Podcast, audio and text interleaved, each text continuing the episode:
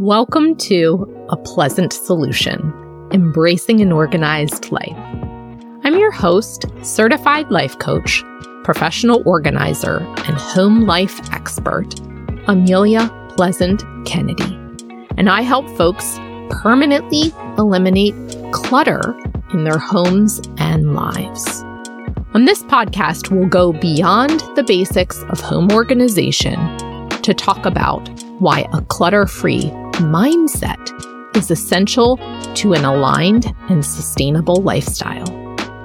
If you're someone with a to do list, if you're managing a household, and if you're caring for others, this podcast is for you. Let's dive in.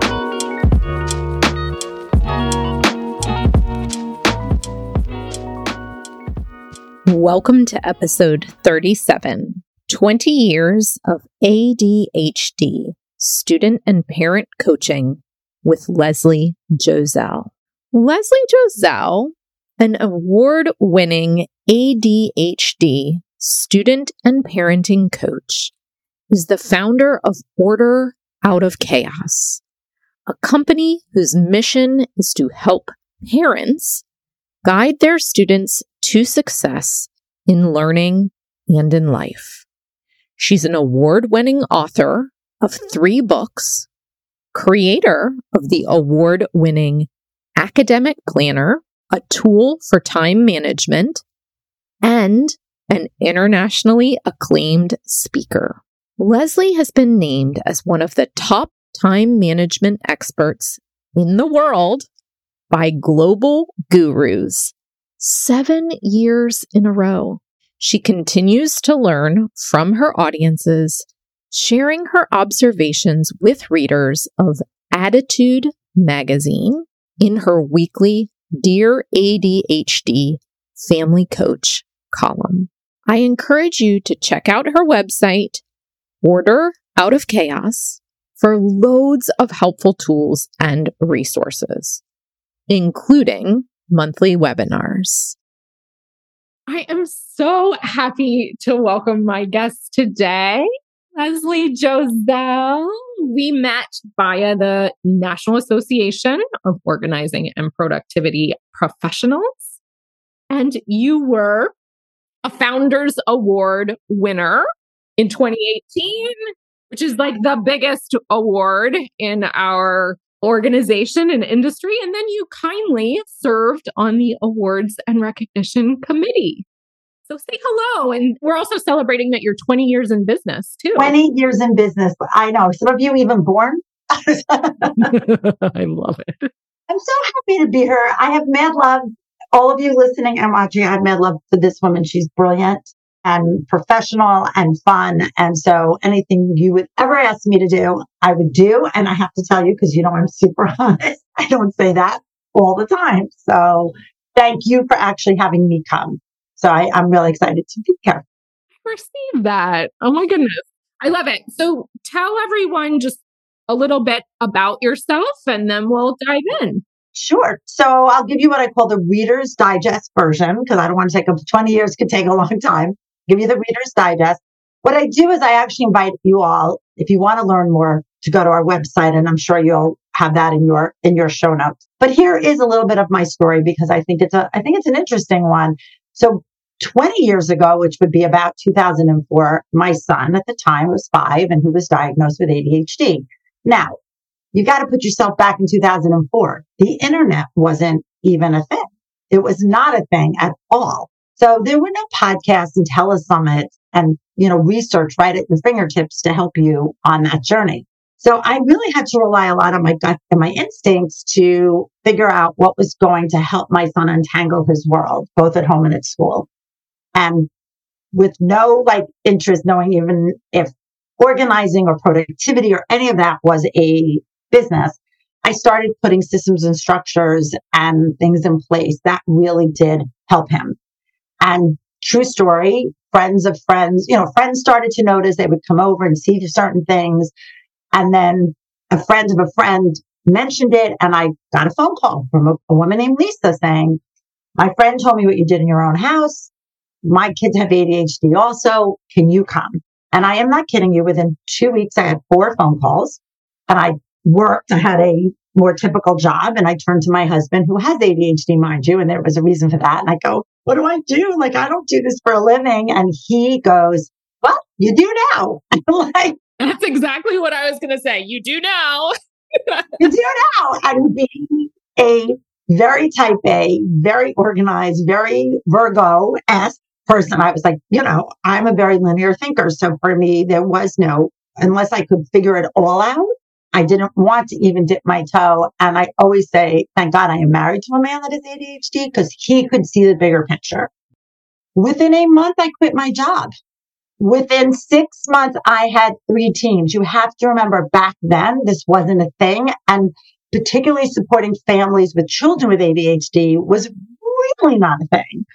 So now we're going to fast forward 20 years. We are a virtual, so you do not need to live where I am. We are virtual. So all of our products, our programs, our workshops, our webinars, and our coaching, both for students and parents, are all online. We are a global community, about 75,000 people, students, teachers, related professionals, and parents who come to us really for the mission to help their students be successful neurodivergent or otherwise, be successful in learning and in life. And through that, I write books, as you know, I speak, I write a monthly column for ADDitude magazine and do a host of other things to support to support families. It's absolutely tremendous. And I know my listeners right now are like already like, I want to know this woman, her business, and all of the things. Before we dive into like the bulk of our conversation, I would love to take a step back to your childhood and ask what organization looked like for you growing up. So I think sometimes we're born with the gene a little bit, and then sometimes we do it out of like major, major necessity. So I don't want to make everybody go, oh my goodness, but I do have to tell you this. My mom was diagnosed when I was four years old with breast cancer and she was terminally ill. I'm not going to obviously, we're not on that type of podcast, but my mom was actually kept alive for those, I think I want to say about 12 years or 13 years longer than she should have been. My household had a lot of love, but it was a very unsettling household, right? My mom would go in and out of hospitals. My father had to, to take care. I had an older sister. So I gravitated to systems and lists because they helped me, let me be very blunt, helped me control a world that I grew up in that was very, very, very out of control, like very out of control. And I don't want to go down like that dark yeah. and twisty. Not because I can't handle it, but that's not what people came for. But imagine if you don't know when you come home from school whether or not your mom is going to be there. Did she go back to the hospital? Is she home? Did something even worse happen? So for me, like I started with like gravitate to ordering anything I could. So I was a school supply girl, right? I was a, you know, making sure everything was organized and perfect. But I hate the word perfect because obviously as we got over, but for me back then, that's what I needed. So I was the kid who rearranged the pantry because it calmed the chaos, mm-hmm. otherwise very chaotic world. And that need to have things organized and calm. I actually think sometimes as we get older, we get more organized. I actually was the reverse. I think as my life went on and things settled and I got married, meaning, you know, I, I started to build my own life and have kids, I actually let go a little bit of that, like everything needs to be, every I needs to be dotted and every T needs to be crossed. I have a junk drawer. I have a mess on my floor right now. Whereas growing up, absolutely never would have happened. Thank you so much for being vulnerable and sharing that because it resonates deeply with me. I am seeing themes in folks that I interview about this idea of controlling our space and wanting to really have that anchor when things around us are not as uh, stable as we might hope. And folks come to me for multiple reasons, but often either they want to learn the skills and tools to organize or they're overly perfectionistic from some yes. sort of habits that they've developed and they want to do what you just described, which is begin to let go and allow there to be a junk drawer or a pile on the floor as well. So I always feel like, you know, as I, when I started my business, and particularly when you're working with maybe even a neurodivergent population, you have to make goals that are rational and reasonable. The other thing for me is you know, it was one thing to be a teenager and only and make things organized or even be a single woman or even just married where I didn't have a million other things pulling at me. But organizing, I always say doesn't live alone, right? So a lot of things happen. First of all, things in your life, there's life changes. So you get married, you have a baby, you move to an apartment. So if, your organization is this way and your life has moved, that's where the disorganization happens. But what I really found was that it got busy. I had two kids. I had a kid that was neurodivergent.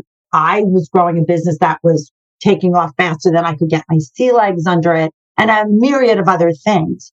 So part of it was very deliberate on my end to say, no, I can't sustain this anymore. And part of it was just life saying to me, you can't sustain this anymore. Right? Like I just don't have the time to make sure that every fork is turned this way. Yes. Just throw the damn forks in the drawer, Leslie. It's fine. Now, you know, the forks are where the forks should go, but are they just dumped in there at this point? Yes. And there's a thing called organized enough. Yes. And, and really, I, and I think that was when even when I started working with ADHD families, that was something that they really grabbed onto was this enough. For sure. It is so freeing. Is this manageable? It's freeing. Yes but it's also obtainable. Yes. The other thing is it gives you agency. And I feel like with all the work we do, that choice and control and that agency of it's enough. Mm-hmm. Right. And maybe there's, you know, I'm up. You can open my drawer. My makeup is just sitting in one big pile. It's fine. For me, it's organized enough. But yet my kitchen is probably a little more organized because that's a little more important for me. So you do have agency and control to determine and decide take a step back, take a step forward. As long as it's not causing you stress or, or chronic and it's affecting other areas of life, then like let it go. You all can see why I love Leslie. you bring so much passion and energy to everything that you do. And in this world of being an ADHD academic, and life coach, you know, yes. you noticed something in your own home and you went on to build this company that's, you said 75,000 people that you've reached and included in your community. I know that you explicitly state that the skills that Order Out of Chaos teaches study skills, time management skills, they don't come naturally to all of us, to all humans. I would love for you to tell us a story or two about the relief, what you just mentioned, organized enough that folks hear when they they hear this explained that it isn't something that comes naturally to all of us. So I think can I actually use planning and not organizing? Sure. Yeah.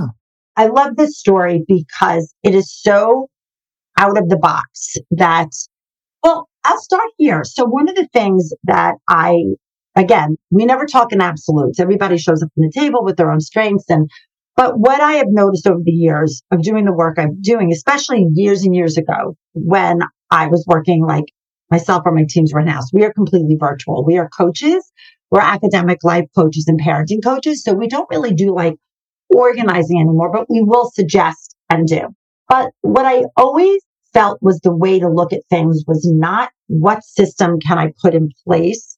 And that doesn't, it doesn't necessarily have to be organizing, be a, a time management or even a planning system. But the way I looked at things wasn't from like A to Z. It wasn't like, what can I do to make this system be better? What kind of organizing system can I put in place? I always came through it through the back door. I mean, I'm dark and twisty a little bit. I was always like, the way to look at it is what's getting in the way? What are the barriers to entry? Yes. And that's a very different way than most of us look at organizing. But you have to because there's a few things that go into that. The joke I always remember was when I first told people I was going to do this for a living. You got to remember 20 years ago, no one knew about this. They said, Oh, is your first class like how to organize a garage? And I'm like, no, my first class was actually on learning styles. Yes. Because how you learn is how you organize. Are you a piler or a filer? Are you a revealer or a concealer? I love those words because when, you know, when brain space is limited, you, you remember sound bites. But it was always for me about going, what are the barriers to entry? So for most, particularly who are neurodivergent, if they don't see things, they don't exist. Mm-hmm. Okay. It's not a bad thing. It's just a thing. So it's looking around and saying, what are my barriers? My barrier to entry could be something as simple as a closet door. Then take the closet door off. I did that for my son 20 years ago. That was revolutionary. Yes. Not now, but back then I did it because I'm like, well, he can't see what's in there. So why do I have it? I don't need it. I took the dresser out of the room and put clear bins because also the second thing I noticed that if there were too many steps involved, Mm-hmm. I was going to do it. So if all he had to do was take off his shirt and throw it in a bin, didn't remember organized enough, there was a win for him. But I remember having a client, a student client, and I wanted to help him learn how to write things down. Mm-hmm. He was a junior in high school and it was all about, I can keep it in my head. I can keep it in my head, but it clearly wasn't working. And I noticed during our session, he would sit and he would doodle on a roll of paper towels.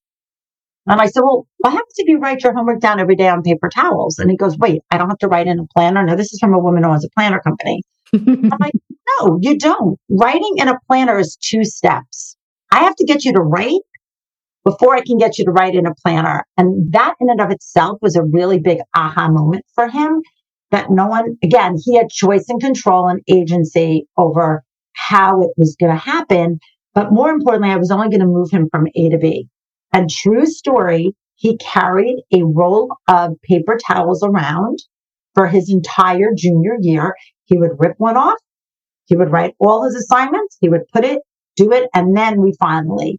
But I love that story because it shows an organizing system that we might not be thinking of. It shows us those that are out there going, you know, I'm the square peg trying to fit in a round hole. Why? Find something that resonates with you. If, if you're a paper towel guy, I, I know it sounded funny, but I wrote that in a book I wrote. And for some reason, that story resonates with everybody. And I think it is for all those reasons, giving him agency, giving him control, and it made him organized. Yes. And two things come up for me. One is the out of the box solution. And I understand that parents and students, that's not the first thing that comes to mind, the out of the box solution, right? It never comes to mind. Right. So that's where seeking support can really help and just give you different ideas through community on solutions that'll work for you. As well as for listeners, what we don't often realize is how many tiny steps are required to complete any little task. Amen to that. I can't stand dressers, honestly, because they do add steps. They don't only just take up space in a bedroom, but like opening the drawer, folding the item, placing it in, closing the door. Those are multiple steps that folks don't often realize are the barriers that you're speaking to. A hundred percent. And barriers to entry can be too much information. I always have the student in mind, but I find that one to be a very big one. Too much information could be a barrier to entry of why you might have a client that's having a hard time getting started. Meaning, if you're listening here, you might be getting started. Is there too many words on the page for me? Can I cover some of it up so my focus isn't all over the place? Like it's not just about, I always say it's not just about your barriers to entry are not always about your space and stuff. It's about time, not being able to know where you sit in time. And you know, I'm a big time management girl. So how are you externalizing your time? How are you putting things out there that support you in clocks and calendars and phones and watches and timers? All of those externalizing items actually help you internalize time. So if you don't have those things, an analog, a wall calendar, a planner, whatever it is for you, that's actually a barrier to entry. Yes. Right? What environment are you working in? Like, I don't know if you can see my uh, environment is one of the most important things, for lack of a professional way, to help us with motivation, focus, and attention. So I don't know if you can see, I spend many hours in this room. It's orange and white and gray and happy. There's a candle burning because I'm a big scent girl. But what it's doing is it's lightening that motivation load for me. Mm-hmm. I don't wake up every morning going, I'm in the mood. Oh God, no. So something else in my world has to share in that motivation load. And this is potentially this prequel to productivity that you were sharing with me. Exactly. So what is your, I'm not talking to you, right? I'm talking to people listening and watching. How are you setting up your environment so it's helping you to share? I love that sharing in the load because we do. We feel like we always need to. So that's a barrier to entry.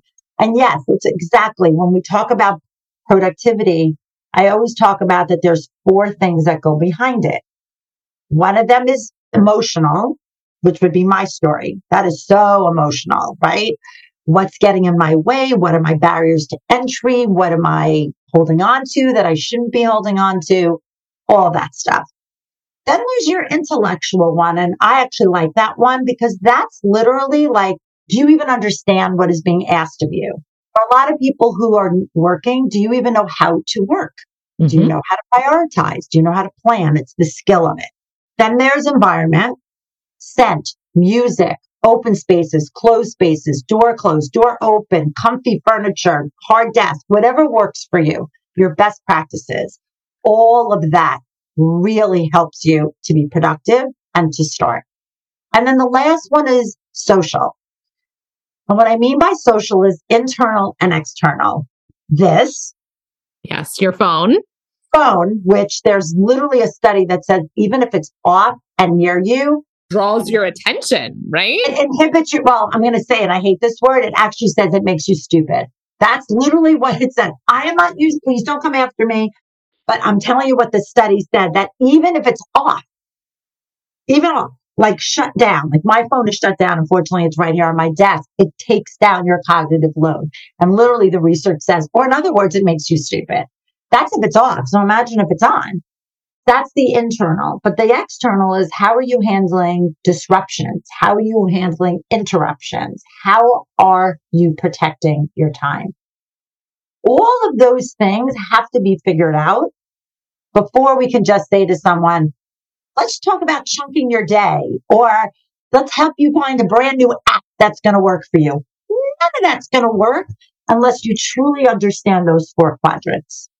Thank you so much for sharing that because I know people desire quick fixes and the tool that will solve it all. But what you have just talked through is the layers and levels of pre work and exploration and self understanding that has to happen to be able to improve your productivity, your sense of time, your sense of space, all of that. All of it has to, I mean, you don't have to have it all. Trust me, I don't have it all figured out, but right. I kind of do. I think I do at this point in my life, really no.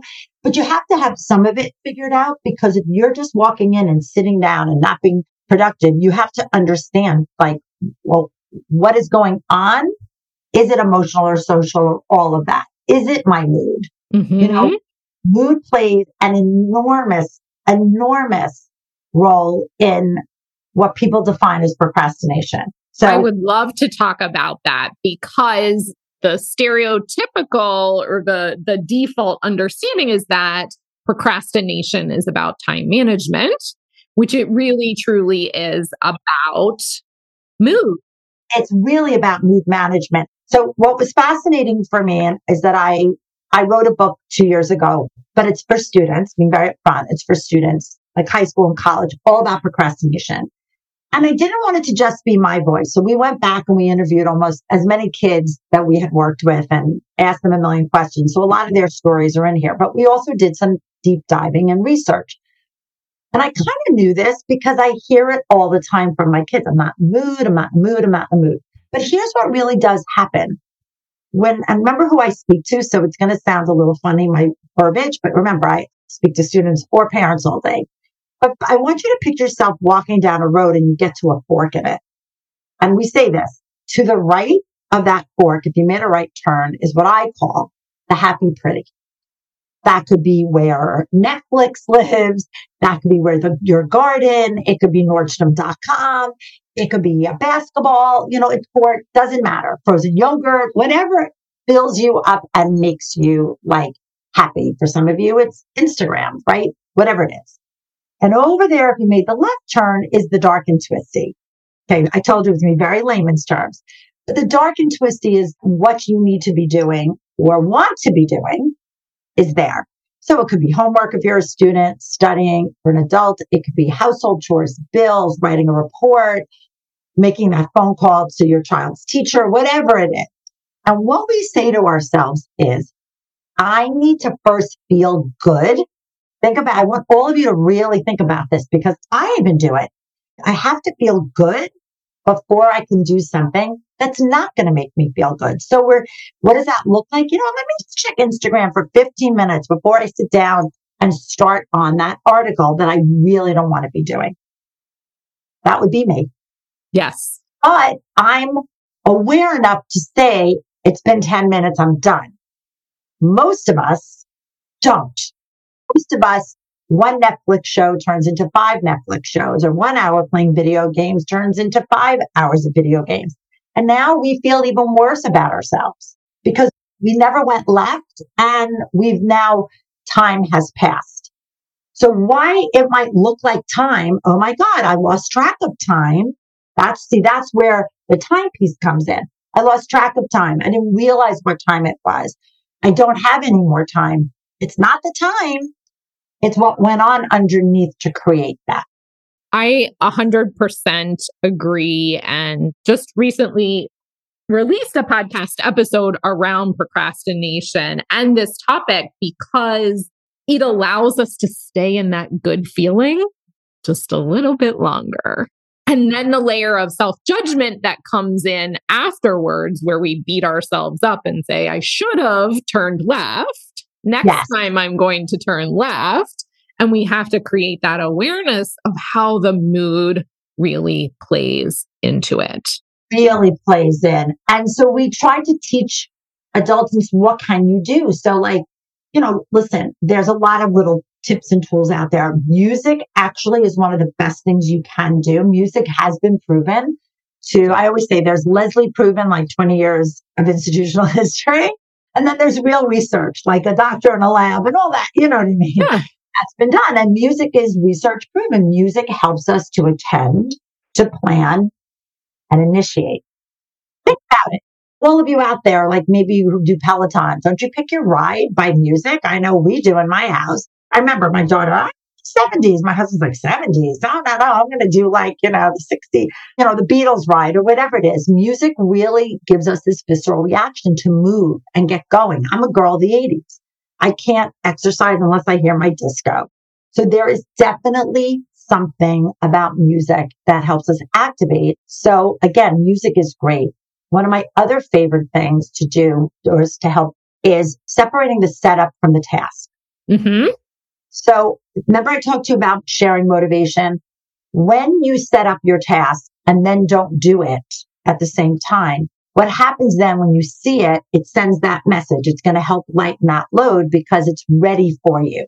Yes. So I found great success in that with students who will come home from school and set everything up to get ready to do homework, but not sit down to do it right away. Right. Right you take out the obstacle, the pre planning, one step. Exactly. What's your barrier to entry? You're gonna now you're gonna be saying that word, barriers to entry. And then you're gonna laugh, but I used to have a client that did all the things she hated to do on Monday nights. Why? She was a Bachelor Nation fan. I was too. Not so much anymore. Years ago I was. I loved it. But she loves The Bachelor and found that if she paired things she didn't like to do with things she loved to do, it lightens that whole, remember, I'm not in the mood. It helped her not turn right. What happened is she stayed straight because she took what she didn't and did and paired them together. So the kitchen got clean, the laundry got done, the whatever she had to do was two hours. She said, I got, I was so productive because I had the bachelor on. So I don't know what your thing is, but if you can pair like something you like with something you don't, even like taking things to like, if you love your garden, anything, any way you can kind of match them works really, really well to help again share in that load so valuable, so valuable because, yeah, taking your work outside to do in the garden in that positive, uplifting environment, you can get something hard done. Right. While enjoying the, the outdoors for sure. Absolutely. Well, I could talk to you for ages. I know I can because we chatted for a long time before we even hit record. mm-hmm. Let's wrap by revisiting that first question. Okay. now, as an adult, yeah, what's one way that you employ organization or time management planning in a creative way now? I, I mean, this has share. I have a lot going on. I always say this a lot going on. I run a very big business and family and friends and outside things and, you know, wake up to millions of emails and you don't see what's on my floor right now. And even I get overwhelmed. I get overwhelmed very easily because what'll happen, my brain will want to go in 40 directions. So I do something that I teach others because it really works for me and I call it batch and focus. So, for example, what I will do is literally, I love timers and I know for some timers are anxiety producing. For me, they work because it keeps me locked in. I will set it for now. Here's something funny, particularly because I work with neurodivergent people. I never set a timer for an even amount. Mm-hmm. I always set things for odd because it's a little bit more like, oh, I see that, right? When we set things for even, it becomes like a white noise. So here I set like for 47 minutes or 52, but I pick one thing. So if I be, I'm just going to do my emails. Okay. Or I'm just going to like work on this thing for work right now, or I have eight calls to make. So I batch and I pair like with like because I find that's easier for me on my brain. So I don't ever do like, I'm going to write an email, then I'm going to make a call, then I'm going to, I don't do that because I see the waste of time. It makes sense. Yeah. Cause it's the task switching. A task switching that is taxing yes. on the brain. Or I'm just going to like, I have to write, you know, I have to write a product sheet, whatever it is I have to do. But I find that if I, I call it batch and focus, I work time over task always because it helps us see the end, which then helps us stay the course. But I pick one theme mm-hmm. and I block everything out. So I might just say, you know what, work has to stop right now because I've got to make seven phone calls for something else. And that really helps me not only to initiate, but also helps me not be overwhelmed. Yes.